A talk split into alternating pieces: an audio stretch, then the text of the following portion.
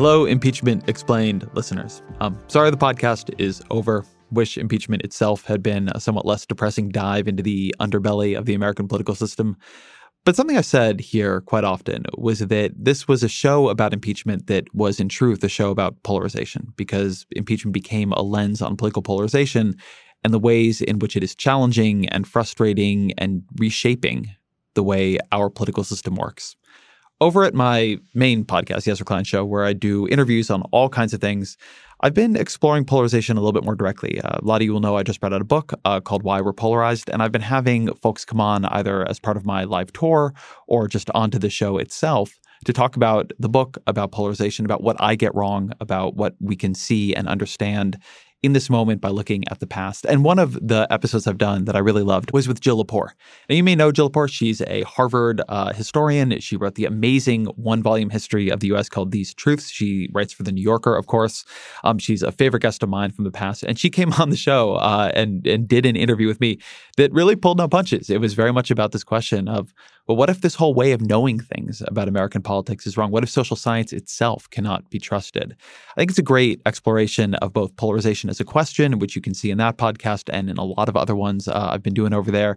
But also, that one was just a fun way of contesting different kinds of knowledge against each other. And I think if you enjoyed this show with its sort of dual focus on political science and ways of understanding political structure, but also history, hearing me and Lepore come at it from these very different angles uh, is, I think, illuminating. Uh, people really like that one, and I think you all will too.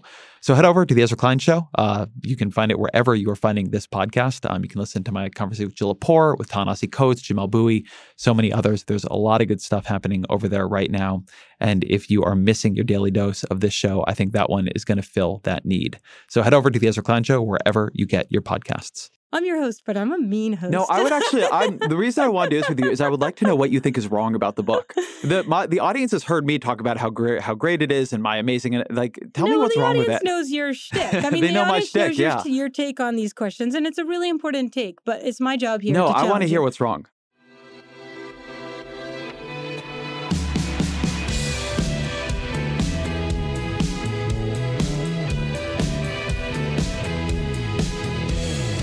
Welcome to the Ezra Klein Show. I'm your guest host, Jill Lepore. Uh, Ezra, thanks for being with us today. I am so thrilled to be on the show. I've always an wanted. I've always wanted to be a guest on this show. I'm, I'm, we're thrilled to have you. We've been Thank trying you. so long. I mean, you know, you're a hard Scheduling get, is hard, get yeah. is the thing. Yeah. So congratulations on the book. Thank you so much. um, which I see everywhere.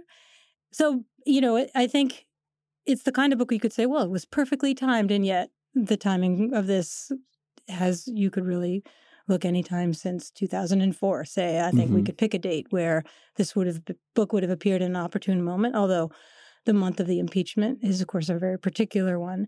I guess I want to start with the historical framework that you set up in the first, say, third of the book. Just Mhm. I'll display my own prejudice as a historian. Yes. I'm interested chiefly in the historical dimensions of this problem, which I know are are of slightly less concern to you. But you spend a lot of time in the beginning of the book trying to establish, as you say on the very first page, that something has changed. And by the time you get to page 70, you say, This is what has changed. Our political identities have become mega identities. So, can you just walk us through the nature of that change and how you understand the drivers of that change? Yeah. So the way I think about the interesting question, the book is called Why We're Polarized. And the interesting question is why was there a period when we weren't? Because look, I'm I'm terrified talking about history with you because you know all of it much better than I do. But we've had very high levels and much more dangerous levels of polarization at other points in our history. We had a civil war in this country. And so in mid 20th century American politics, which a lot of people understand as the golden age of American politics, where a lot of certainly current political pundits baseline how American politics should work. I mean, I remember coming to Washington in the 2005 is when I moved to Washington, and it was still everything was operating in the mythology of you remember that time when Ronald Reagan and Tip O'Neill had drinks and they just fixed Social Security. And that was the tail end of this depolarized period. So, what was happening in that period? And the answer that I found convincing talking to historians and political scientists was that in this era, we had functionally a four party system. We had Republicans as we think about them now, liberal Republicans, we don't think about them now. But in particular, we had Democrats, again, as we think about them now, and then Dixiecrats, which were this tremendous blockage in the system and kept the parties from polarizing around ideology and then around demography in the way they naturally would have otherwise. The Dixiecrat Party was, in many cases, very conservative. Strom Thurmond was one of the most conservative members of the Senate when he was elected there as a Democrat. And so, as long as that was happening, and I think this is something I've not done a good job emphasizing in, in interviews, but that one thing that was really different about that era was the dynamic of how you handled political conflict. Um, in particular, it seems to me that when political conflict happens in a system where a lot of the divisions are inside parties. It gets handled one of two ways. One is it can get handled through compromise. The the different sides want to figure out something together. They want to find a way to move forward, and so they find a way that they can all agree on. It's a positive sum negotiation. The other possibility often is it gets handled through suppression, which for much of the early 20th century is how we handled a lot of issues of race. Uh, Dixiecrats were able, using control of committees and the filibuster, to block anti-lynching laws and civil rights act laws and voting rights laws. But so Civil Rights Act begins, it does not all of a sudden create, but it begins a rupture of this alliance. And as the parties then sort by ideology, it permits what wasn't permitted before, which was that this racial dimension of politics was stopping the parties from going off in very divergent directions. Once that blockage is taken away and they do diverge, that divergence interacts with our political system, which needs high levels of bipartisan compromise to function well in ways that create the situation we see around us now. So, when you refer to this era, uh, am I right in supposing that you're referring to, say, a 1932 to 1968? Yeah, I would even put it probably a little bit past 68. I still think you were seeing the end of that system in the 70s. I mean, even now, when Joe Biden talks about getting to the Senate in the, I believe he was elected, if I'm not wrong, in 1972 or 1974, somewhere right around there. When Joe Biden talks about being there, and working with segregationist senators. I mean, there were still many of them in the Democratic Party, um, including some very, very rigid racist senators like Eastland.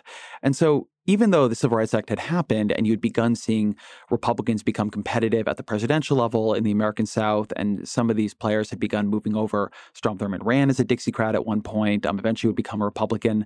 It took time for that cohort to change. This interacts, I think, in an interesting way with the parts of the book that focus on identity because it shows how hard it is to actually shed an identity, even after there is a very fundamental rupture around policy itself, the most important policy priority for many of these Southern Democrats they still have been Democrats all their lives. Their identity was still Democrat. And it's really not until the 90s, the Republican Revolution, and what comes after that, that you see the South become solidly Republican in an identity way, as opposed to just becoming more of a swing part of the country. So I'm intrigued by what you say about uh, essentially a de facto four party system because of conservative Democrats and liberal Republicans in this era, the middle decades of the 20th century.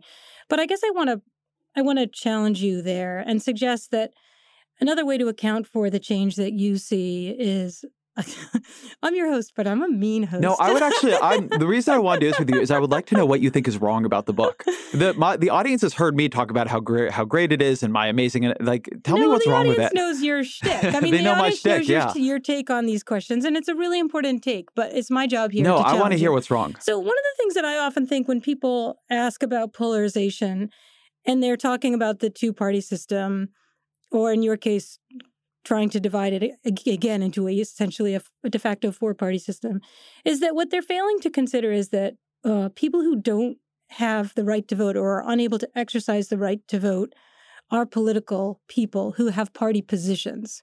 That is to say, if you were to think broadly about American history from the ratification of the Constitution and the first Congress, say in 1790 to 1965, you could very easily, I think, argue that there is assuming from we're only talking about the two party system, mm-hmm. we could even start in, in 1828, so we can talk about Democrats and Republicans. But there is a there is actually a shadow third party in the United States, which are people who are held in slave in a state of slavery, and then who subsequently they and their descendants are unable to exercise the right to vote in the Jim Crow South. Who I guess I challenge anyone to describe those people as something other than a political party in the sense that they have a shared political agenda and body of political interests. They are allies with one another. Their political objective is emancipation or enfranchisement after emancipation. And that that we have always had essentially a, a three-party system until 65 with the Voting Rights Act, when when those people are finally fully enfranchised, mm-hmm. uh, putting a big asterisk next to our current voter suppression um, schemes. And that what we see post 65 or post 68 or post 72 is just the messiness of an actually enfranchised third political party. Well, that's an interesting way of putting that. I mean, I agree on a big level with what you're saying. I think something that this is getting at, which is, in my view, the toughest part of all this literature and something that I'm trying to work through in the book. But every political scientist, what they tell me about this, the part they want to either agree with or really debate with, is a question between is the relationship between what we might call like elite level party polarization and where the mass public is. And I think what you're keying on there, and correctly so, is that a lot of this book is about what is happening in polarization in elite institutions. As you say, that there is this other coalition happening in the country during this period, but they're not enfranchised in Congress. And so they're not, you can't look at how they voted on this or that bill.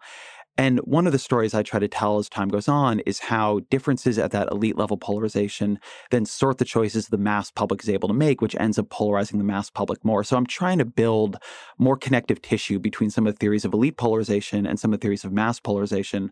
But what you say there is well taken. Something that was really striking to me, and I didn't end up keeping much of it in the book, but I just found it interesting, was that in that period, in that mid century period, we were not super sharply sorted by race in the parties themselves. There were a lot of African American Republicans or also African American Democrats. Andrew Sullivan just did a review of the book where he said that he described it as saying that there was a Democratic coalition mid century that was good at representing both the um, interests of white Americans and, and black Americans. And I don't really think that was true, actually. That what you had was in different places, parties had acted very differently. In some ways, I think one of the other ways to put it is that we might not have had something that should be understood as a party system at all, right? Maybe there weren't four parties, maybe there were eight, maybe there were 40. I mean, we were very regional. What it meant to be a Democrat in Virginia and a Democrat in Missouri and a Democrat in um, New York were just really different. And so all the political scientists at that time, and you've done work on, on these APSA reports and other things too, they come out and they say that the problem is that we have these regional parties that don't translate into national agendas.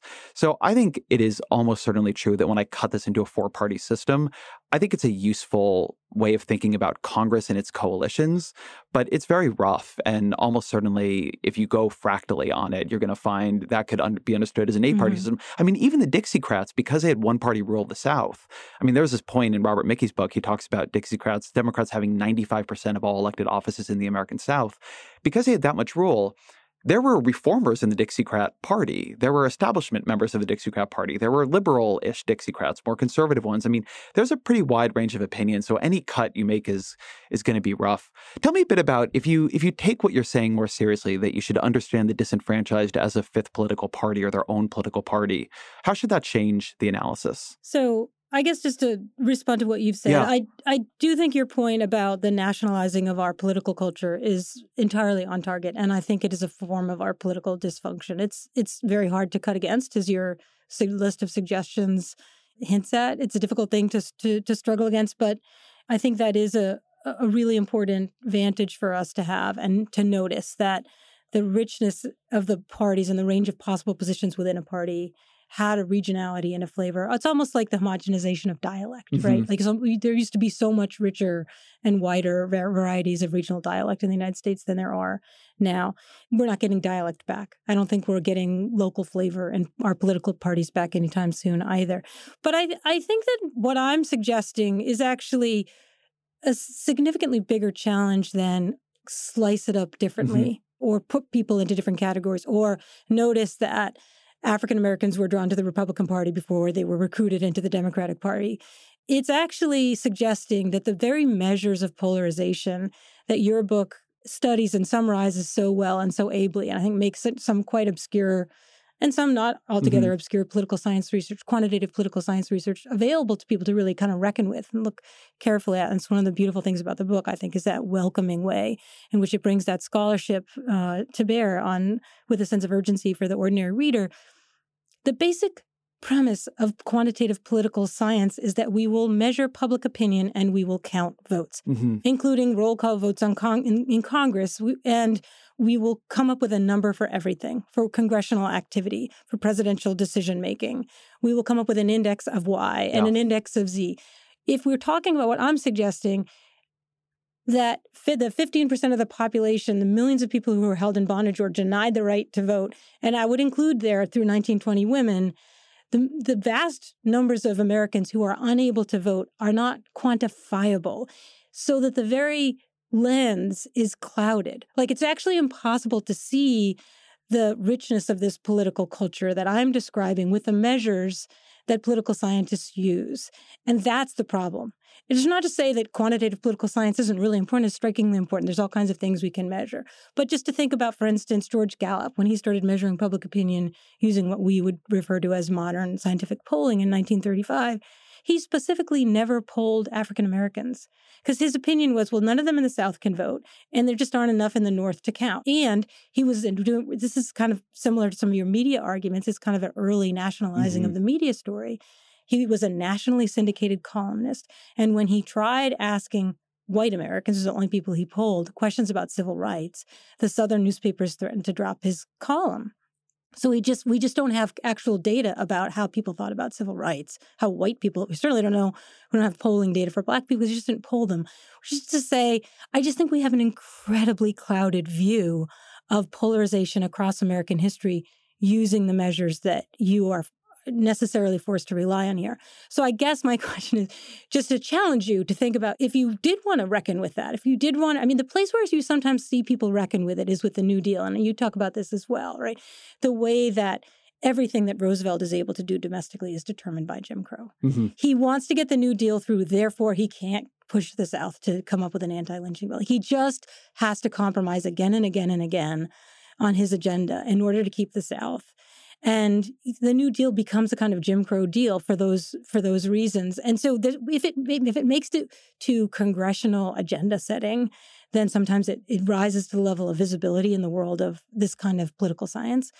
But i think it's otherwise requires a different kind of look. And I, and so that's what i'm wondering like does your thesis hold if we have always had a raucous incredibly vicious identity based politics we just didn't see it until after 1965 i I think it does hold. And, and, and the place where I try to deal with it in the book, and at least my own thinking, is that I spent a fair amount of time on the book, in the book, trying to disentangle the idea of polarization and conflict or polarization and extremism. And something that I am trying in maybe a crude way to push people to, to see is that this period of American political life where we're in theory depolarized, where the political science measures show low levels of conflict, is actually one of the most conflict rich periods in American uh, history.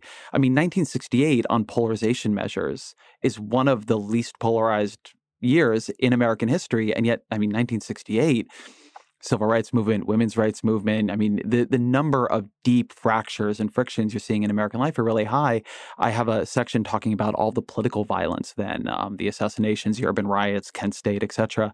And so one of the arguments I'm making, which I do think relates to this uh, a bit at least, is that it's my view that a lot of that political conflict, because of the way the political system was suppressing conflict, it was coming out in society and not in politics. Actually, a, an, an, argument I've heard people make, and I don't know what to make of it. I find it I find it provocative, but I just don't know if it's true. Is that the high level of politicized conflict we have now might in some ways be helping keep the pressure off of things that um, people go on twitter and they scream at each other and they go on cable news and there's a lot of way to act out your politics or see your fury being represented on television or see your fury being represented in politics such that you don't always have to take to the streets. But my fear about that my fear about this period compared to that period compared to this period is on the one hand, a lot of the suppression of political conflict was deeply unjust. I mean, I talk a lot about how depolarization was built on an acceptance fun- fundamentally of Jim Crow. That suppression also meant that by the time, if Congress decided to put something on the agenda, it did it recognizing it could find a way forward on it. And now it seems to me what we have is conflict amplification. Oftentimes, the political system seems to take relatively low levels of social conflict or moderate levels of social conflict and amplify them way beyond where they would otherwise be. I think here, for instance, of NFL players kneeling on the field during the national anthem. I mean, that was a, a divisive issue that people were arguing about, but it got a lot worse when Donald Trump decided despite having no power over the NFL, to start tweeting about it and demanding they get fired. And so, something that I see, I wonder now, is if we had that level of social division in this political system where the conflict gets amplified because it's between the two parties, whether or not we would even survive it as a country. You know, I was reading um, letters to the chair of a congressional subcommittee from 1966 recently, and they all read to me like crazy person tweets. but they were stored away deep in the archives of his congressional papers, and no one, I don't think, aside from the one staff person who read that that letter and sent a formal reply, has ever seen them. Which leads me to ask you whether you suggested that this amplification is a function of our political system, but isn't it rather a function of our media technology, technologies of communication? I think so. I mean, I I've a chapter on this, but I think that we polarization has set off a series of feedback loops in different institutions and that from the way the media is changing to the way elections are changing to the way governance changes, that they are all accelerating polarization in their own ways. But the particular one you bring up here feels right to me. I get annoyed with the idea that post truth politics or fake news is something that Donald Trump invented in the year 2016. I was thinking about the Protocols of the Elders of Zion being published by Henry Ford in his paper in Michigan. And so we've had fake news for a long time, and it's not like the Birch Society folks were so nice, not like the communist hunters were so liberal and open and tolerant, but that there was, in many cases, a way in which the system had these gatekeepers, and the gatekeepers operated both for better and for worse. Though for worse is that they ignored the concerns of large um, uh, communities of disenfranchised people. The worse is that they often just didn't allow conflict that needed to happen to happen. The worse is that they were insular and couldn't hear new ideas. But the better is that there were certain kinds of conflict they tried to keep a lid on. And I think that just one thing that's true here and now is that players like that are just less able to keep a lid on conflict, even if they want to. I mean, the media has become, and I tell the story at some length in the book, much more competitive, a choice atmosphere. And you sent me this piece, you actually use some Markus Prior research too, which I think is really fascinating, where he shows that as you get cable and you get the internet, what happens is not to get more politically informed on average, but we stay the same because what happens is that the people who are really into politics get a lot more political information. And the people who don't like politics are much more able to opt out of the political information system. And so now, if you're in the media, and I think that we in the media, refuse to let ourselves be analyzed as a business. And uh, sometimes we are dealing with economic incentives and they do shape the way we think about our role, even if we don't want them to. But we are competing for a more polarized audience than when we had these monopolies, when you're one of three networks or you're the local newspaper monopoly or whatever. And in doing that, in not only competing for people who are very into politics and people who are very into politics have usually chosen a side, but also distributing through them because the primary modes of distribution now are for many of us, not that somebody subscribes to you, but somebody is sharing what you did. And when somebody shares, it's usually because they want to say, like, they had a very strong reaction to it, either positive or negative. Yeah, I think that we are a huge part of the polarization problem. Um, and it's something that, to be honest, as I started Vox and I'm in the media even now, um, it causes me a lot of agony. It is very hard for me to see a way to not be polarizing within a polarized system because just the issues often are polarizing. I think about this with Donald Trump all the time. I'll get emails about the impeachment podcast I've been doing where people say, you know, I really like the podcast. I find it has a lot of good historical information. But then they'll say, I just, I don't think it's fair. I think that you're too hard on Republicans, you're too hard on Donald Trump. And in my view, saying how Donald Trump is acting or how the Republicans are acting, honestly, it is polarizing because it is a problem. And the more things get polarizing, the more polarized it is to state them clearly. And then the more polarized things get because they go through the media transmission system and get put up on Facebook and headlines turned up to 11 and all the rest of it. And I like, I will be dead honest. I think if you read that chapter correctly, what you see is a problem, as is true for much in the book, that I don't know how to solve. But in that particular respect, it's a problem where I'm very much inside the system. I think I see its incentives pretty clearly. I think there are things we do to combat it. But, you know, there are times when I can't figure out a way to both be honest and not make it worse. Well, I appreciate that. But I do think maybe you're letting yourself a little bit too easily off the hook, even though you're trying to take responsibility. And I mean that with all due respect. But, you know, you talk about Washington as a polarized polarization machine. People could say Vox is a polarization mm-hmm. machine. Mm-hmm. I mean, the sort of the basic like AB headline, like the headline that's going to pull in more people because it's a more outrageous claim or it expresses more outrage is going to get, you know, Chartbeat is going to tell you it gets more mm-hmm. clicks. Mm-hmm you guys are selling advertising and has to work that way. Or Twitter. I mean, only one in five Americans has a Twitter account. 90% of all political tweets are posted by 10% of Twitter users who are people like you. They're younger, whiter, well educated, better educated, wealthier, and more left than the rest of the population. So if you're really concerned about polarization, I mean, I think this is the unasked question, and I'm going to ask it. And Please. why not leave Twitter? Why not reimagine Vox? Re- reimagine a different public forum? So I would say, let me cut the Vox and Twitter questions for apart because Yeah, I think they're of course. different. So I think Twitter wise, I'm about as publicly critical of Twitter as I can possibly be. And as editor in chief of Vox, I mean, every week I would set up, I would get up there during our weekly meeting and give a presentation on what you shouldn't be saying on Twitter. And I think a lot of our people do a good job on Twitter. But the problem I found, and I've I've talked to all these other editors in chief about it, is that everybody seems to feel, and I'm not saying they're correct, that the central political conversation is now there. And so young reporters in particular feel that they have to be there to make their careers. Um, people even like me Can I just suggest? yeah. I think that's an illusion. I don't think the central political conversation is on Twitter. I think the problem One in five Americans has a Twitter account. Most of them never read Political but the central posts. political I mean this is I a think the problem. political conversation of white men on the left is on Twitter. I don't first I don't think it's just white men. Twitter no, right. Twitter's no, unusually diverse. Actually, it is unusually diverse. So I think it's a care. I think we should be careful about that. But um, there's no doubt that Twitter is what Twitter is is the conversation political elites are having with each other. so. It feels like that's the center because those are people who believe they are the center. I wouldn't call it the center. What I would call it is like it is.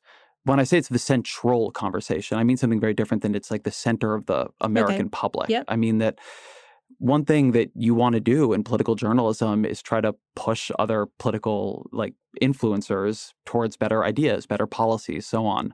So Twitter is somewhere I don't really read Twitter myself. I tweet things out because I feel like it's Um, important to be say, there. Yeah. I don't mean to put you in the spot. No, no, no, I think- I think this is I am not at all offended. I'm and I think this is actually to sort of good. get to Yeah, yeah. look, if polarization is the problem, and we know that Twitter is polarizing, there's a whole body of Yes. scholarship on I was it CM computer mediated communication Uh-huh. that we just know that it polarizes people to Yep. tweet or to pull or to, to post comments. Like Yeah. there's something about the nature of the kind of communication. Yeah, and I want to say I really, I actually very much appreciate this. Like, this is why I wanted to to do this with you because I we've talked before, and I think you'll push me in good ways and, and push the book in good ways.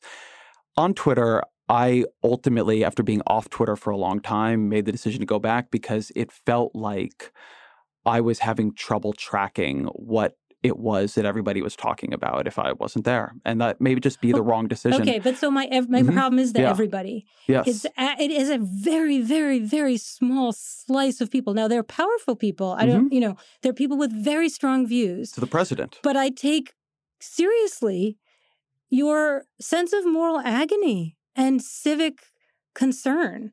So I'm just pushing you to the wall. But Look, I, I think how can that? I think on Twitter, I actually have a slightly different view of this part of it, but uh, I want to actually also go to on the Vox piece of it because I think that's a really interesting thing to talk about. But on Twitter, I don't feel for myself that being on Twitter is polarizing. I think Twitter is polarizing, but I think in part because I hold that view, what I'm trying to do there is understand a lot of the currents of opinion and where they're coming from. It's very hard to figure out, in some ways, for instance, what is the Bernie Sanders campaign doing if you're not watching what their supporters are saying? And Twitter does happen, does be a leading indicator. So I think there, I would say, and I think there's something that uh, the difference between reporters who use Twitter well and poorly is that there's a difference between using Twitter to report and just using it to opine. And I go through stages on this. There are periods where I don't read it at all. There are periods where I use it like a blog, where I kind of uh, I don't tend to follow Twitter through timelines. What I have is individual people, and I will go read through their feeds individually, almost like it's a blog. But I don't feel like my work is better or less polarizing if I'm not on it. But I think that, and I've said this many times before, I think the problem is look, the media is somewhat self referential. And there's no doubt that oftentimes, for worse, we're in a conversation with ourselves you don't want to be too much in that and it's also hard to fall too much out of that and just continue doing the job well. Now maybe that's because media just does the job poorly. I think it would actually be totally reasonable to say and it's something that i kind of probably feel 30% of the time that our whole definition of how news is defined is so wrong and i do make the point in the book that twitter's the assignment editor for a lot of it that maybe we're just making it worse. To be honest, I feel like I'm railing because you might just be right. It might just be that I should be off of Twitter and my career incentives would be on it, and I haven't quite had the courage to just say, screw it. I, I think I would draw a distinction between you may use it as a place you would report from. Yeah. There's I can understand reporting from Twitter. But there is a considerable social science literature that Twitter, the mm-hmm. existence of Twitter, polarizes people and, who use it, who and use I believe it, it, politically. And I, so I, I guess I just think yeah. that's that's a concern. And I don't, I mean, I'm not waiting for a new movement of abstemiousness. I do think we're on the cusp, honestly, I will say, of a religious revival. But that's a separate let question. Me, let me take the Vox piece of the question. Uh, yeah, let's go to the that, Vox that question. I think is Twitter, in some ways, I think is a marginal case given what I do on it, but Vox is harder. So I'm one of the co-founders of Vox and, you know, set it up. And I'm tremendously proud of most of the work that we do. But when we launched, it was particularly at that moment, it was the moment when Facebook had opened the floodgates of traffic, which closed a couple years later. There was actually a pretty brief moment like this in the media where all of a sudden Facebook was, for a lot of publishers, 40%, 60% of traffic. Now it's much, much lower. And we were a new organization that needed to get audience. It isn't the case that our business or anybody's business purely relies on clicks. That's a misperception. You actually, it's really important what your reputation is. To think about the simplest way to think about advertising as a business is it is a, is like it is scale times prestige. Like scale time, if your scale is very high but your prestige is really low, your rates are going to be really bad. If your prestige is really high but your scale is very low, there's not enough people reading it. You need some balance. So it isn't that it only moves you towards populism, but it does move you somewhat towards populism. And in particular, headlines on social media, in order to stand out in that attentional space, get cranked up to 11. And we have gone back and forth. And I think we're in a pretty good place on it now. But there are definitely periods when I was EIC that I think I let that get too hot. And I go back and forth on whether this could have worked. I tried in the early years of Vox, I tried a number of times to hire conservative writers. And because we had a reputation as a liberal outlet, because we were started by people who were like me, who were understood to be liberal, that did not work out. And so Vox developed very rapidly a more left reputation than I had intended for it to have. Not because I don't want us to say be pro universal healthcare. I do. And I believe in journalism that has conclusions and has values. And I'm not somebody who thinks objective journalism is either possible or even really the thing to strive for. But I do think that I let us get pushed a little bit too much by social incentives and that that was one of my failures as an editor in chief. Now, the flip of that, the stuff that I think we do really well that I think sometimes doesn't get seen in this conversation is that one reason we built Vox to have a lot of much less politicized dimensions and to be in a lot of areas that have very different incentives is in part to speak to other kinds of people. So, I mean, I think in our political coverage, the thing we do really well is we focus on policy, which I think helps anchor us away from just some of the trends. But then sometimes when we're just responding to something, I think we can get caught up in caught up in bad mobs. But I think if you look at things like explained on Netflix or our YouTube channel or some of the work we do in our health and science teams, that we've really been like a lot of our energy, including in those early years, went into building not just building audience but creating kinds of service journalism that were doing things that were a lot less politicized it was one reason coming from Wonkblog that i didn't just want to create a political news outlet because I, I at least sensed some of this even if i didn't have i think as good an understanding of it as i do now and so didn't have as good an understanding of the platforms as i do now and so wanted to create something that could speak more broadly to people's different interests and then you could kind of pull people from from thing to thing. So I don't know. It is a regret of mine that Vox is as polarized an outlet as it is. Not not even so much in its coverage, but in the way it is seen. And at the same time, um, when I look back, it's not that I can't say here's six articles I wish we hadn't published, but in general, it has been a very polarizing time. And I don't really know how we would have covered Donald Trump in a way that would not have polarized Republicans who felt that we were overly critical of Donald Trump and still did it honestly. That's the part where it gets really hard for me and where I find it wouldn't be agonizing if I thought the answer were easy. If I thought the answer were easy, I would just do that. But it's not easy because being honest right now often means saying the president is lying or he's being bigoted or whatever.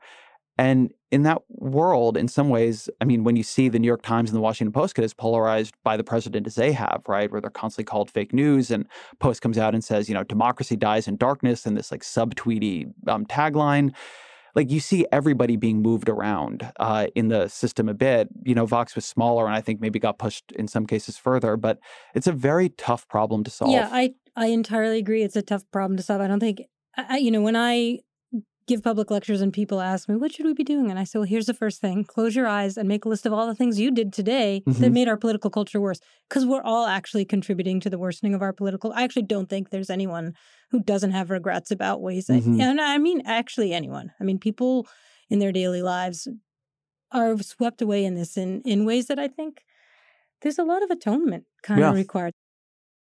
The book lays out chapter by chapter different institutions or ecosystems where good scholarship has shown us change over time and where you're alerting us to what's going on. And so you have the, you know, very interesting media chapter, which in many ways parallels the chronology you're laying out in uh, the increased partisanship chapter. We're going to kind of go from really kind of not having parties that are distinct to parties that are very well sorted in the argument that is a familiar one that, of course, sort of kind of 1945 to 1972 is the exception, right? In the Markus mm-hmm. Prior work yep. as well, which is about the age of the network yeah. television news.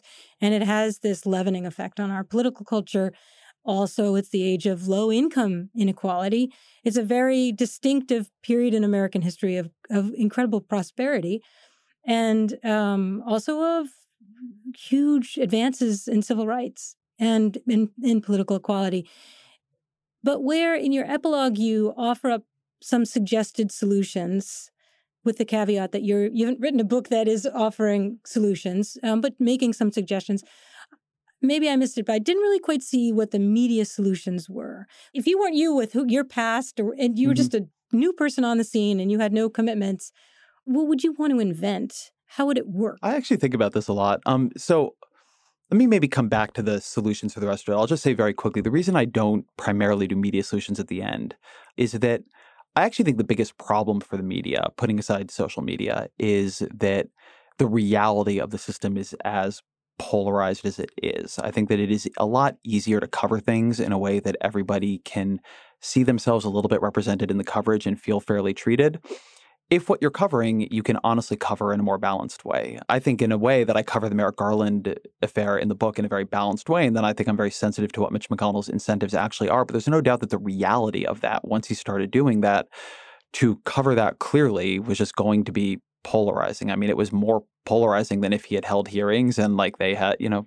Uh, so, one reason I do it is because I do think the media is a little bit subsidiary behind a bunch of other things. But to what you're saying, if I were starting a media organization today when my co-founders and I started Vox, the thing that was in our head was in the Obama era, when you were covering things like Obamacare and the financial crisis, you were covering these fast moving, very complex, but also very important stories. And it was very hard for people to get the context to understand what was happening when they came in midstream. So, so much of Vox is about explanatory journalism, which is fundamentally about context. Right now, if I were trying to solve a problem in the media, I think the definition and the mechanisms of what gets defined as newsworthy are broken. I think that what the news media's eye of Sauron settles on two times out of five is deeply the wrong thing. I use in the book the example of the Covington Catholic High School standoff with a Native American elder. This is a protest on the National Mall. Nobody got hurt except maybe their feelings got hurt. Like, in the whole media is arguing about it for a week. There are lawsuits. Donald Trump gets involved. It's crazy.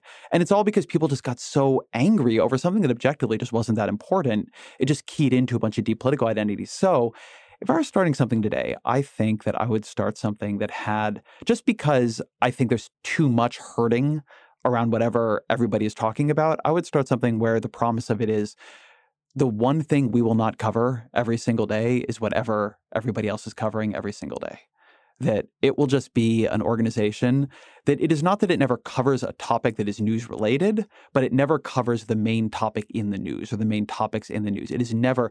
Vox had initially these two taglines, still does in, in many ways, which were um, explain the news and what's most important is often not what's new. And the idea of that was you could actually synthesize those into something's going on in the news, but you can use it to sort of like redirect its own spotlight on the more important thing under it or around it. Um, so, you know, you're having this fight today in Congress, and what it really tells you about is how powerful the filibuster is. But that was truer in the Obama era than in the Trump era, in my view. And now, oftentimes, there's a, a to me, a much sharper distinction and, and contradiction between what is in the news and what is most important. So I think if I were doing it today, it's not what everybody in the news could do or it wouldn't be the news. But if I were just starting something new on the scene today, it would be something that was itself completely disconnected from the news cycle because I think the news cycle is the source of a lot of problems. Well, I think you should do that.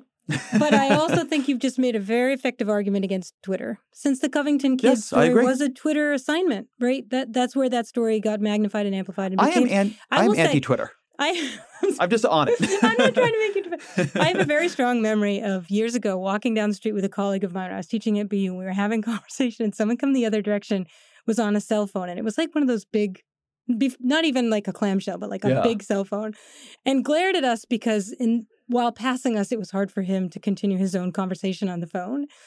And my colleague Bruce Schulman said, "Let's just put this in our date book. Like this is the day when people on." Telephones walking down the street thought that their conversation was more important than other people who were walking down the street talking to each other. And I, I, I remember having that strong feeling, but I don't know what the date was. The first time I read in the New York Times a story that was about a Twitter post. And I just was, I just remember thinking, like, I'm sorry, but how is this a story?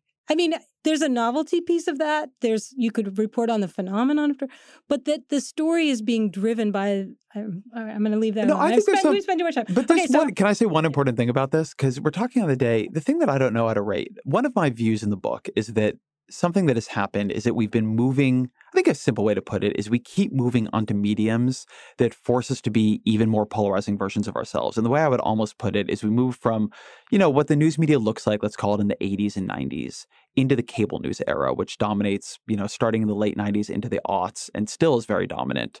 But cable news gets its own like version of cable news and Twitter.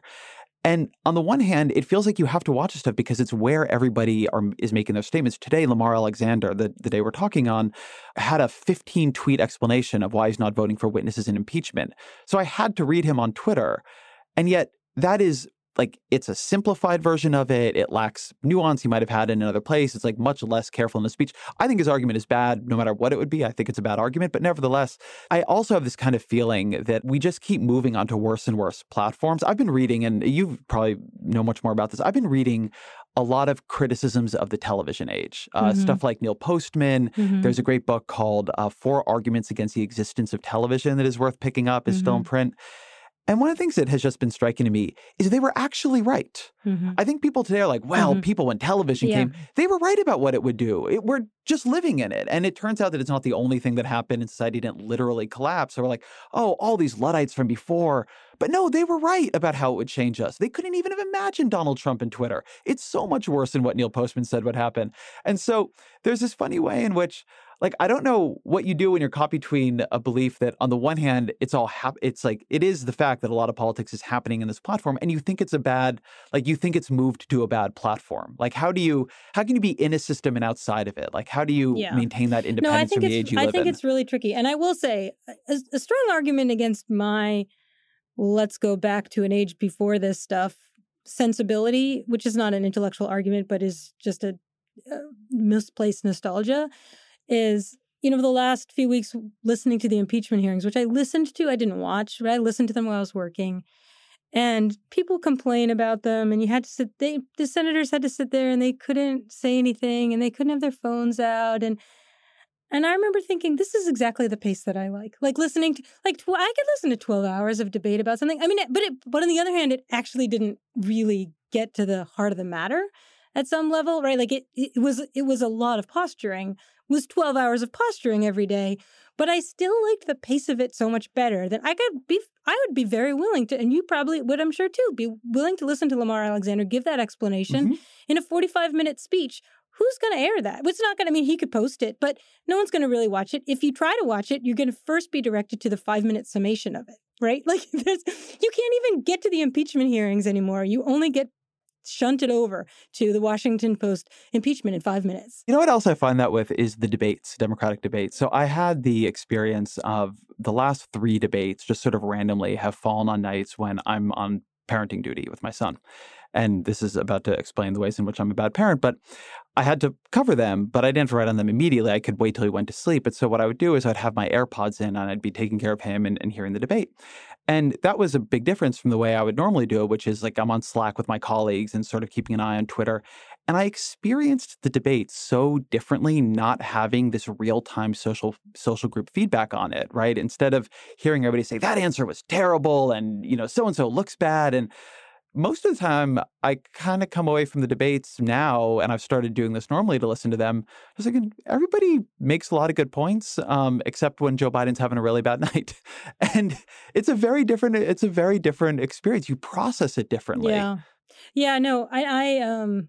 I, am going to get back to your book. My next question is taking us back to your book, but I remember watching the first of these, the crazy 17 person one, and I don't, I, I don't read the. I like once in a while I'll check on like the New York Times live feed, watch like what Maggie Haberman's saying or something. Uh-huh. But normally I don't. And um, I remember thinking, well, there are people of good intention hoping to steer the country in a new direction. Like that was my basic yep. takeaway.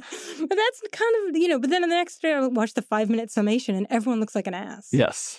Okay. What I wanted to turn to was um, the work that you cite in the field of social psychology, which in some ways I struggled with understanding which of the many forces that you investigate and show us in some detail was for you the driver of all the other forces. And I came to suspect that it is our psychology, partly because you say at one point every dimension in our lives ideology, religiosity, geography, race, and so on carries a psychological signal. And you cite some really interesting work that I, you know, is utterly it's like candy. Some of this work, right? Like the um, the Yale Law School uh, Dan Kahan. Yeah, uh, I just find that stuff fascinating. Like, really, that's what I, I love. This stuff. It's like when people first read Stanley Milgram's work or something, or the marshmallow experiment with toddlers, or it gets it seems it has a kind of just so quality, which makes me a little suspicious of it. But I would suggest that you you're not that suspicious of it. Whereas um, I would say social psychology is and I'm not the one to say this, is, is in crisis as a, as a discipline, the sort of replication, falsification crisis. Uh, people are deeply suspicious of this scholarship. So, am I right that it's psychology that you think is the driver of our mega identity politics? Or, or have I got that wrong? And what for you is ultimately compelling about this scholarship? Yeah, so oh, there's a lot in there. So one thing is we're saying is that I cut a lot of it from the book, actually, and I had a lot more in a Republicans and Democrats chapter initially because I think it is true, but I don't think the studies are good enough. Mm-hmm. Um, so, to your point about the social mm-hmm. science replication crisis, I agree. And in particular, a lot of the more granular social psychology findings or political psychology findings, in particular, about oh, liberals have higher needs for cognition and authoritarian scales and all these different things people get into. One, I think that for um, in a way that is quite bad. The actual just language of the discipline is quite biased. Um, mm-hmm. the, you know, the authoritarian scale, for instance, uh, mm-hmm. uh, among other things. But also, to your point, those studies don't replicate well. I do think that there is psychology embedded deep in people's politics. Mm-hmm. And in particular, I think these open and closed dimensions seem to show up a lot. They show up in international studies, they show up in historical studies. And they like they they seem to they seem to work and they seem to have been proven out a lot. But ultimately, I only have um, what in what I think of as a true political psychology stuff, like like literally how people understand their own psyches. I only have a couple pages on it because I sort of want to gesture at it. I think they're getting at something very important. I don't think the field is mature enough to say mm-hmm. it with a deep level of specificity. Mm-hmm. The bigger stuff that you're talking about around motivated reasoning or identity protective cognition, that stuff I'm a lot less skeptical of. To be just truthful, I look all around me and it's all I see. And so the mixture of watching people do it in real time and then seeing it replicated in studies over and over, because stuff like motivated reasoning really has replicated. There's things we don't know, and I wouldn't use the the Milgram experiment. Mm-hmm. I think is under fire. The marshmallow experiment is under some fire. um, the robbers cave experiment is under a fair amount of fire. But I don't think that the studies I use in there, which is primarily like Tajfel's people sort into groups pretty easily and quickly. Um, and then I do a fair amount on motivated reasoning and the way people uh, cognition is often used to to affirm people's biases. I'm not super worried that that stuff is going to go away or be overturned. I mean, we see it all around. One thing I do try to do in the book, uh, it's been interesting to me how much people fasten on the studies of the book because obviously that is a huge part of it, and you can really tell it makes up the foundation of how I think about things. But I really do try to braid it with political reporting.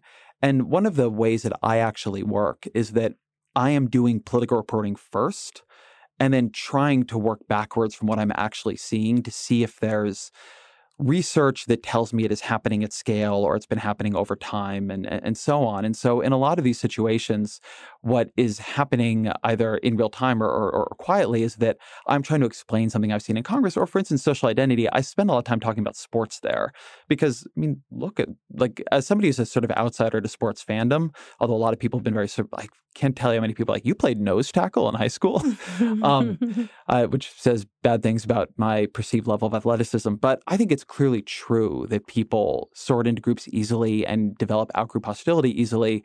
And I'm just trying to develop a slightly more rigorous understanding of how it works. Um, the very new stuff I worry about, but I don't really worry that much about that. Do you think I should? Do you do you disagree with some of that? Uh, yeah, I do. I mean, I don't. Me. I don't think any of these people are, you know, willfully doing bad work or something. But I, I have a pretty significant degree of skepticism about a lot of it.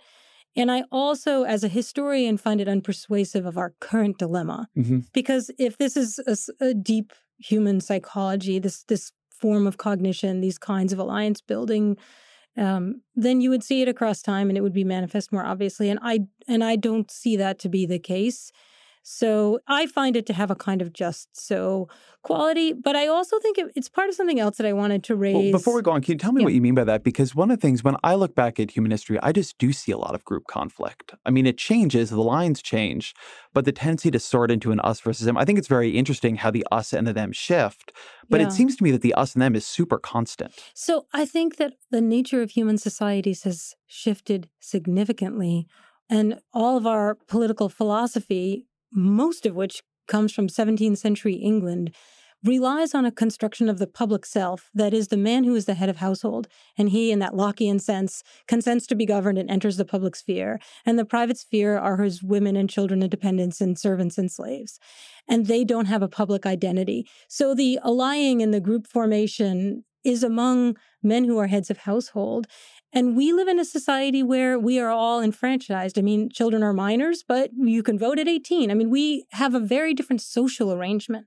So the kinds of reconfiguring of what those attachments and loyalties would be are very different when you discredit the idea that all dependents are represented by the only independent member of the household. I actually just think that that literature doesn't account for the lived political equality of our era. So I think it may you might look to it and say, well, that really describes the War of the Roses, but it doesn't describe anything to me. What does the War of the Roses describe? Like that's like 10 guys. I don't like it's that. It's the it's that failure to think about groups over time. But I don't, I don't want to get distracted by that. But I so, Oh, but it's interesting. but I did want to ask you because I get this vibe reading your book that you're like like you print your stuff out from JSTOR and you're super excited about it, like this new body of literature you get to dive into and figure out what its rules are and who the big players are and what the findings are, what's interesting, what's worth sharing with your readers. And I totally love that. Like I, I, that is a joy that I experienced, and it was fun watching you just like just be knocked out by this stuff. But it seemed to me, in some big structural way in the book, there's a quite noticeable absence of villains. And I wondered if you could talk a little bit about that as the explanation you came to, as a choice, as a narrative choice. Why no villains?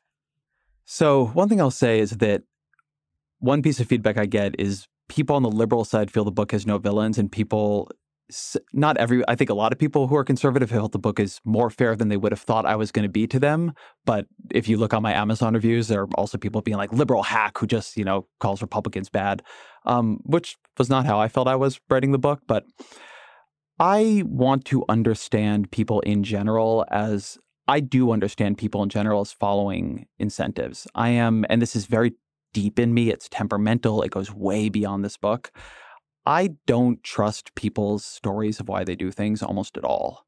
I am not a huge believer in individual agency, not in a narrow sense. Obviously, if Donald Trump had not run for president, American history would have been different. If Barack Obama had not given a speech in 2004, American political history would have been different. But I don't think if Mitch McConnell was beaten in Kentucky a couple years ago, that the current Republican leadership would be dramatically different. I don't think if Newt Gingrich hadn't appeared, I'm very skeptical of like the Newt Gingrichification of polarization literature, where it's all like this one guy came from Georgia and he came up with all these new. Maybe it would have happened a couple years after him, but people were playing out the incentives of the system in a reasonably clear way that I think was going to happen one way or the other. So there are obviously people I think of as villains in the sense that even as they are following their incentives, their values are values I find toxic. They are racist or they are willing to abandon the poor to no health insurance and so on. So there are people whose values I find quite grotesque. Um, even so, what I wanted to try to do here, the kind of book I'm writing to me, and I say this at the beginning, is I am trying to tell you how a machine works. I'm just trying to tell you what happens to almost everybody in it. So then you can you can run the model your own way. Like in a in a weird book, uh, I don't think of the book. I'm sure it is, but I don't think of the book really as an argument I'm making that I'm trying to persuade you of. I sort of think of it as I've been working for many many years on a model of how to understand politics, a model that I filter new information through, and I'm giving you that model. And that model, again, there are people in it who where they are, what they're trying to do makes them villainous to me. But I trust you to have your own values. What I want to tell you is how the thing is working. That makes a lot of sense. I wonder, though, if we could expand the notion of villainy, uh, not just to individuals, which is actually not what I had in mind. Like, I wasn't thinking, well, let's, the following five people are responsible. Uh-huh. Um, you know, Kevin Phillips and the Southern, Southern, Southern Strategy Plan. Um, as much as maybe institutions. You know, a person could write this book and blame the entire thing on higher education, for instance. I mean, that would be a very polemical book, but I think those that book probably exists. I just haven't seen it. But uh, there would be ways to you could you could write the entire and bl- blame it on House leadership for changing the House rules. I think we to get circle back to what we talked talked about before. Elite political figures are the drivers of polarization. They're driving ordinary people seems to be the the best proven mm-hmm. argument about the relationship between the, the the masses and, and and political elites. So you could pick a particular body of elites that would be nonpartisan, but just would be structurally the same group of people. I, I would say to the extent I think the book does have institutional villains, which I think it does a little bit more than that, is I think the book takes the structure of our government as somewhat villainous, or at least like not well suited for the age that we're actually in. The other thing that I find tricky is that I wanted to call some players in this and some institutions villains, and I had a lot of trouble figuring out a chain of causality. So I'll give you an example here. I got really caught, and I still am not quite out of this question of is Fox News the problem or is Fox News a symptom of a problem in this way? It is hard for me to tell, and I've really tried to figure it out. And I think the answer is it's both, but it's unsatisfying to say that for the book. Fox News obviously is driving, and I would say in many ways deranging the Republican Party. But when I look at moments when I think Fox News wanted to drive things in a different direction. So in 2013, there's clearly an effort um, alongside a lot of other elite Republicans. Fox News wants to embrace the idea that immigration reform would be good for the Republican Party. And so Sean Hannity has Marco Rubio on his program to brag about the immigration bill that he's negotiating with the Democrats, and Sean Hannity endorses it. And there's a huge backlash among Hannity's people. Or Donald Trump goes into that first Republican primary debate, and Fox News, which had been inflating the Trump bubble because, hey, it's fun, it's not going to go anywhere. They clearly decide this has gone too far and we're going to try to take him out. So Megyn Kelly and Chris Wallace and Bret Baier, they really lay into him. Things he said before about how Canadian healthcare is great and, you know, heterodoxies from conservatism and all the terrible things he said about women. And he gets into a fight with Fox News and wins. Fox News basically submits to him. And a year later, Megyn Kelly's gone, and now you have Tucker Carlson channeling Trump news at the on the 8 p.m. hour. And so I think one of the reasons I had a little bit of trouble finding a, a, clear villain, and this goes a bit to psychological stuff I could improve, but I felt was there, is that I do think that all of these institutions are in a relationship with their audience. Why is it that Newt Gingrich and Mitch McConnell survive and thrive in the Republican Party, whereas Demo- House Democrats are run by the same leadership team they had in 06? There's something different happening in the relationship between the bases and the party institutions. And I do try to explain in some ways why the Democratic um, structure is different than the Republican structure. But I think that one of the things that was hard for me is that it's not that I am certain that these institutional players don't have more autonomy, but that every time I tried to like trace it down to the place where I could prove it, I would fail. Even with Donald Trump, right? Donald Trump is one of many options Republicans had in 2016. And since then, there have been a number of Republicans who have tried to challenge him with another approach. I mean, think of a Justin Amash, a Mark Sanford, a Bob Corker, a Jeff Flake, and they just lose. They just get destroyed, as did the 16 Republicans that he ran against. And so, on the one hand, clearly Donald Trump as an individual is an agent in this who made decisions that really changed the structure of American politics. But clearly it also wasn't just him. He had figured out what was true about the audience. So I'm trying in some ways to trace that, but also I have trouble. I have trouble assigning the causality or even figuring out where it begins. All these things seem to be in a dynamic relationship with each other that is hard to like hard to figure out where if you replaced the player or even the institution how different of a result you would get. So I can see why that pulls you away from the individual villains and I can also see where that attracts you to explanations that are systems based. You refer to a machine whose parts you're all you're trying to identify. We could think about as a, as a system as well.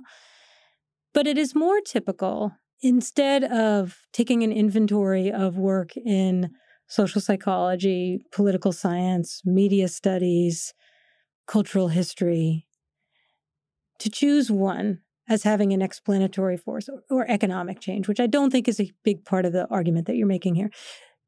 I work with academics. I am an academic. You have to choose. It's like pick your lane is the is kind of the wrong cliche. It's like pick your part of the Dewey Decimal System you're going to be in. Like, but but why do I have to choose? No, you don't have to. But I'm wondering whether there's a consequence for not for not doing that. Like it's a it's a smorgasbord of it's an intellectual feast of different assessments and part of different realms of knowledge, recent research that tries to understand why we are polarized. And it's a public service to offer all that up. Um, but you still are kind of giving your reader a menu. Mm-hmm. And I want to know what you would order. I think the I mean, maybe this is a failure of my writing, but the book to me is a synthesis, not a menu. Um, it's not that these things all operate sort of on their own and you should choose one. It's that the thing I'm trying to build an idea of is a machine where different pieces all working together. So it's funny because in my process, it feels I I can 100% understand how the book comes out that way, but I uh, it, like what's running through my head is all the stuff I rejected. Mm-hmm. All the things and arguments and ideas that I rejected yep. because they didn't hold true in my political reporting. Um, mm-hmm. Um, they didn't. I didn't think the study was strong enough the way I do my work is not actually that what I do is I um like just go reload NBER every Monday and just see what happened. And I am I do do a little bit of that. I don't want to totally uh, deny it, but I work backwards from a problem and call a bunch of people and try to understand what is the best information I can get on it and then try to like come up with some answer that seems to me to be rigorous and is likely to be right. So I don't know that in my head I don't think these things there is an answer to this. I don't like I, I, hear what you're saying about say the political psychology chapter. Is that what's driving everything? I mean, on some level, to the degree that I believe human nature has to drive politics, having some account of the way human beings act in groups is important to me. But I think sure, it would be very different. Just, yeah, please. Just jump into there to yeah. say, sure, but your account could come from theology. Your account could come from philosophy. You, you know, there, there are humanistic ways of understanding. That's true. I'm probably that, more skeptical of them. That's what I find yes. baffling. Myself, as someone who's unpersuaded by social psychology in general, yeah. open to it specific, but my explanations don't come from that realm of knowledge.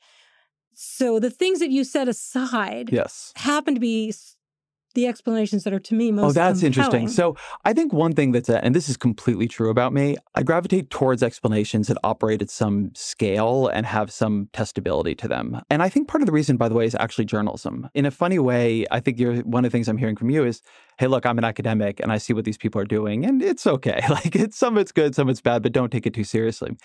One of the things that for me as I do journalism is, and I see how wrong things are even at the time, right? I see how wrong situations that I've been reporting on are the reporting on them that I read. I'm just shocked by how much I think they misunderstand the fundamentals or they didn't understand what the policy was or why people were doing what they were doing or whatever.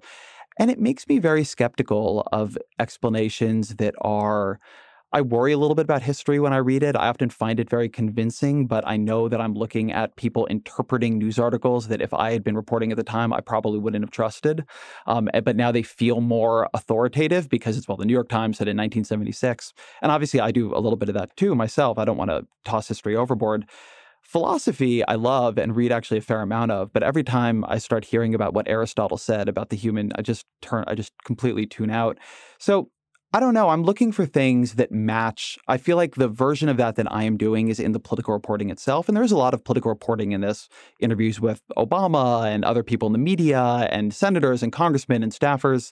And then I'm trying to see is what they can I match what they are saying to bigger findings that will help me check it. Um, so it's not just what sounds convincing to me or what's a fun argument to make. Um, theology. I'm much more skeptical than a lot of people, and I think you signaled maybe more optimism about this thesis, but that I think religion is a huge part of our story, but I don't think it played the moderating force that other people do. So some of the, I think that there is an overly uh, idyllic view that has begun to get a lot of currency, particularly on the right, that what we're going through is a society unrestrained by the disciplining norms or even organizational dimensions of Christianity. And I don't know, when I look at our history, I find Christianity very present in times of incredibly high polarization and conflict and in times of not. And so I just have trouble seeing it as as powerful mm. an explanatory force as some of my colleagues do. It makes perfect sense that we would end in an epistemological stalemate. but I think that is actually where you and I end. I mean, I'm sure we have plenty of political differences, but I I think it's a pretty significant difference because I would suggest that an explanation that your preference for this kind of scholarship puts you uh, at risk of is an exposure to the inevitability of the machine. Mm-hmm. That is to say, the preference for the social sciences above all there's not a lot of natural science in your book, right? We're not looking at biological explanations. Yeah, it's not physics. We're not looking even really at political geography. Uh, you know, we're not looking at natural world explanations or declining resources. We just the natural sciences are not here. Mm-hmm. This is largely a book of social science as a kind of applied journalism, I would posit. And yet, the preference for social science as an explanation of the human condition, as the one that supplants the humanistic explanation for the human condition, is itself a function of the very society that is polarizing. So, in other words, that I, I'm just wondering whether there isn't maybe a risk of circularity. That is to say, the measure that you use uh, to study polarization is a measure, a set of measures that are actually driving polarization that we would associate with the asymmetrical development of the university after the Second World War and the rise of the national security state, the kinds of money you could get to do certain kinds of behavioral science, rational choice behavior science, which was meant to be predictive and almost all of which turns out to have been not predictive at all. Most of the stuff that that scholarship predicted didn't happen. Mm-hmm. Not that there's not many useful um, kind of snapshot dimensions to that work, but as a predictive, like the, the great aim of behavioral science was that it would be predictive like certain natural sciences. And it was actually the, the drive for that prediction that did things like ask the American Political Science Association task force in 1950 that you write about to say, you know what we really need? We know now because our models of rational choice tell us we need more polarized political parties. Did we? I mean, no, we actually, we probably didn't. But quantitatively, it was interesting to do. And the, the, understanding of the human condition that emerged from that field, which was about the Manichaean battle between communism and capitalism, like, which is actually about the moral absolutism, the, the, the kill or be killed, the ultimate polarization, which, you know, comes from that Cold War moment. There's the free world, and then there's the world of tyranny. And when, you know, see historically, by the 90s, the, with the with the end of the Cold War, that becomes domestic. Now we're in this domestic Cold War. Like that, I, I, think, as a matter of history, that's a phenomenon that I see. So when you say you arrived in Washington in 2005, well, you arriving in that world where people are like, we can't fight ideological uh, end times warfare with the Russians anymore, with the Soviets. So we'll fight it with the Democrats and we'll fight it with the Republicans. That that whole mess, in fact, is deeply implicated in the social sciences weirdly enough, I actually love that. I think that's probably, at least in some part right. Uh, the one thing I'll say about journalism when I arrived to it is that the kind of journalism I was doing um, and, and do now around social science and policy was in part a reaction to a form of journalism that I feel and continue to feel is deeply unrigorous. So I don't think it's that social sciences were dominant when I came into in, into journalism. In fact, I think that almost there was nothing um, restraining anybody from just saying, "Yeah, here's what I think." And so I try to at least have some restraint. But I, you're like as a corrective, I think that's well taken, and I think people who hopefully read the book should keep it in mind. I feel personally, like having written this book, that this is the absolute best I can do to give you the model that I think is most predictive and explanatory of politics right now.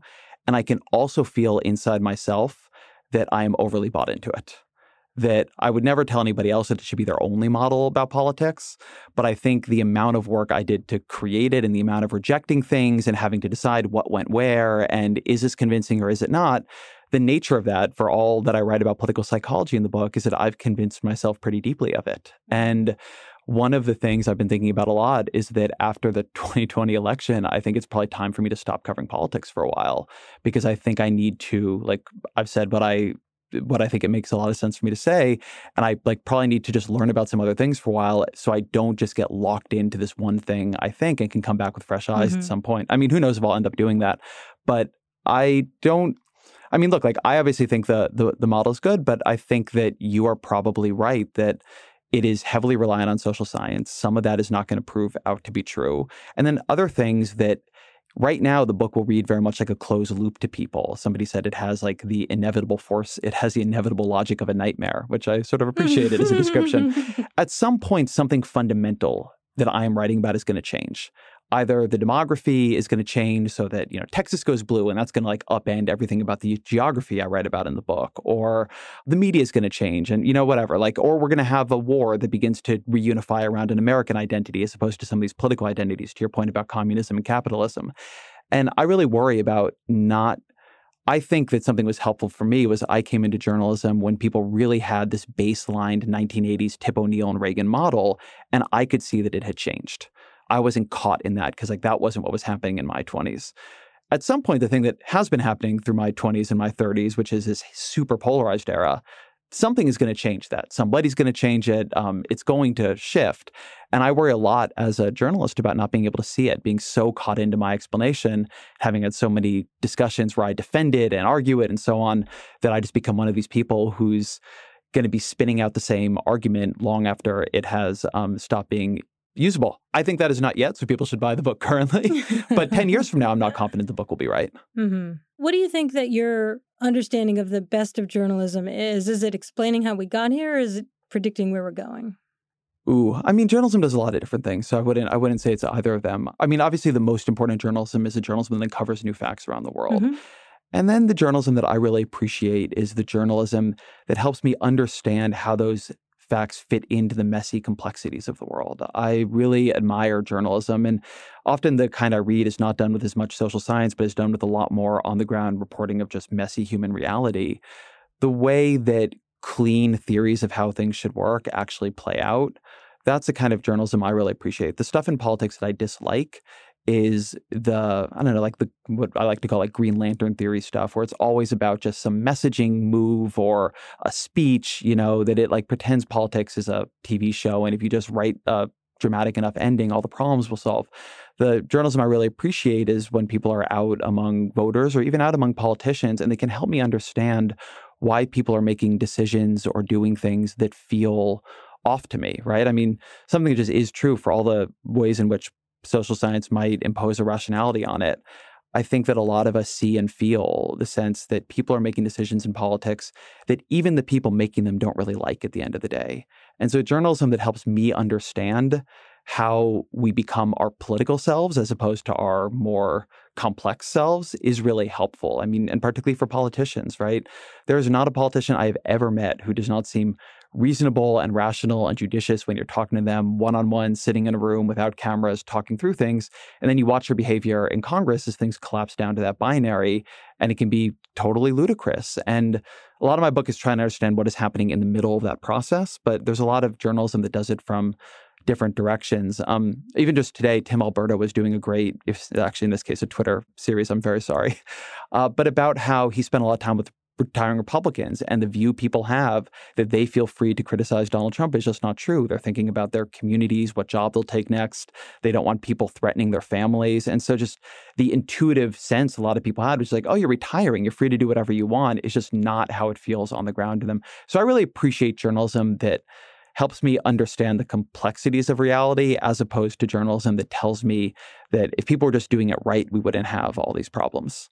One theory I have about the changes in journalism as a business and its changing business model, which has to do with your argument about the nationalizing of all our political issues and our political coverage being predominantly national, which is in part a consequence of polarization and also a driver, but it's also a consequence of the crisis of local news reporting and, and, and news bureaus at the local level.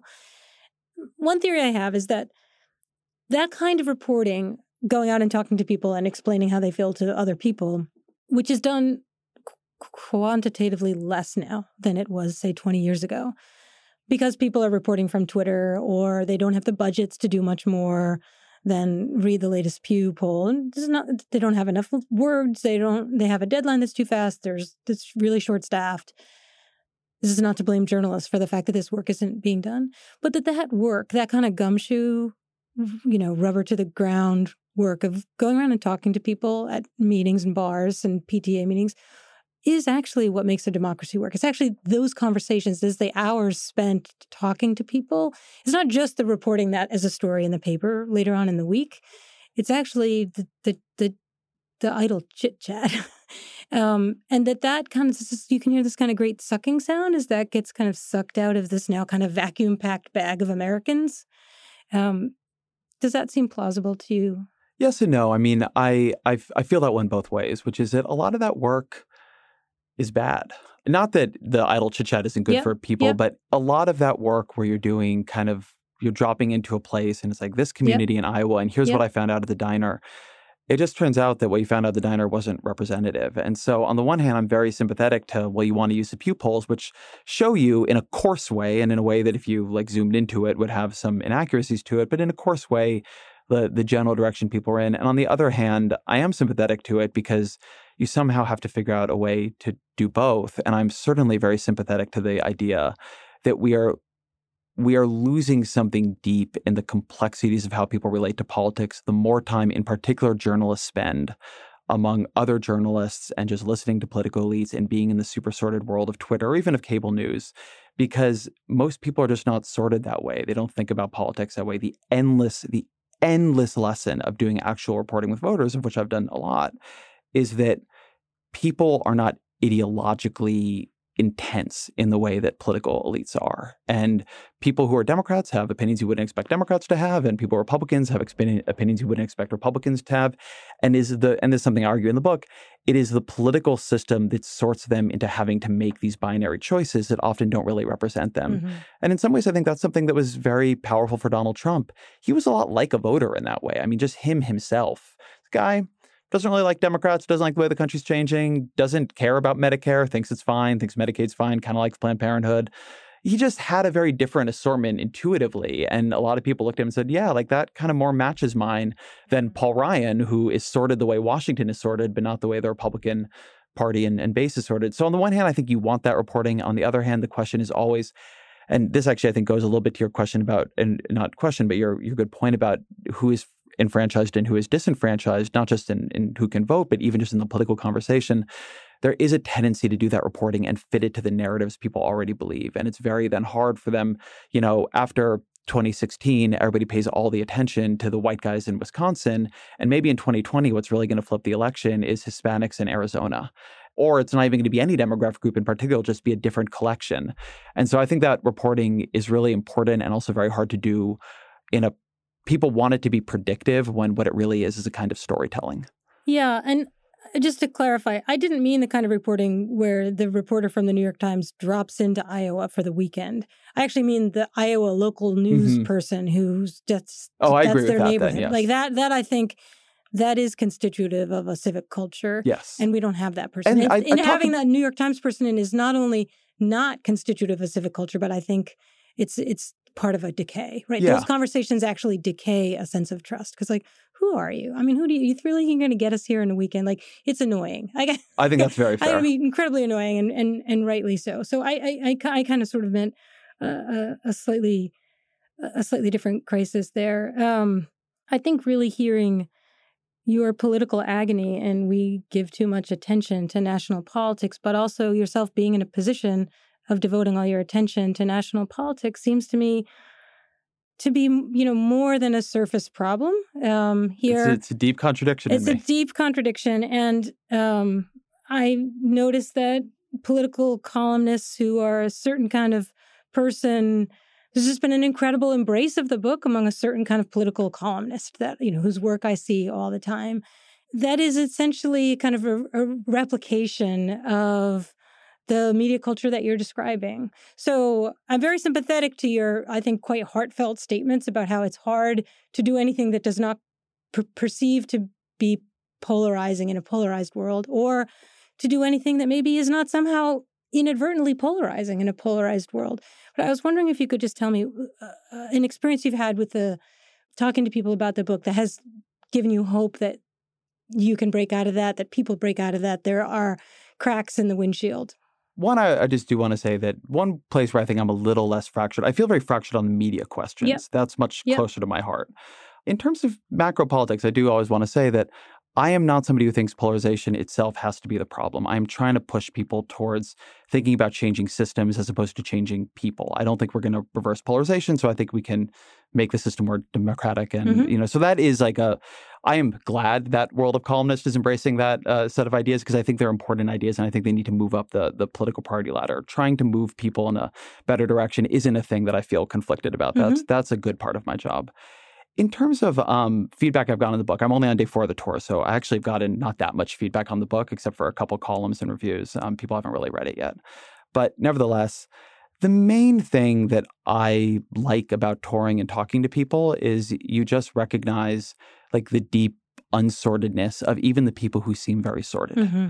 And I mean, if you're coming to my book talk, you are probably at a very high level. If you're listening to the show, you're at a very high level of political information. And compared to most people, you're probably super sorted. And even so, people are so much uh, more open and curious and complex and their opinions are held in such of a 60-40 way as opposed to 100-0 way and I just like that. I like that mm-hmm. constant reminder mm-hmm. um, that things don't have to be this way. Then the other thing I would just say is like both conversations like this, and I've had some really wonderful pushback on the book from even political scientists, some of the dreaded mm-hmm. social scientists, mm-hmm.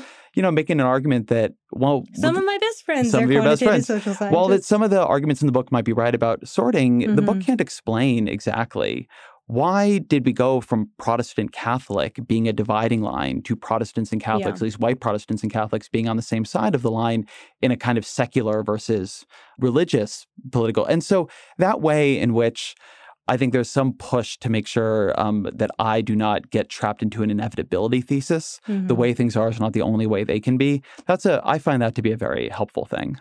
Yeah, absolutely. And I think also if you accept that it's not your obligation to be a prognosticator. It's not always the best of journalism to do that kind of prophecy making. It's certainly not the best of academic scholarship. I think in many instances that the work the work is to listen to what people believe and to help people understand what they believe and why they believe it. So uh, thanks so much for joining us here on the Ezra Klein Show. Ezra, this is Jill Lepore. Thank you so much for doing this. Yeah, I'm really grateful.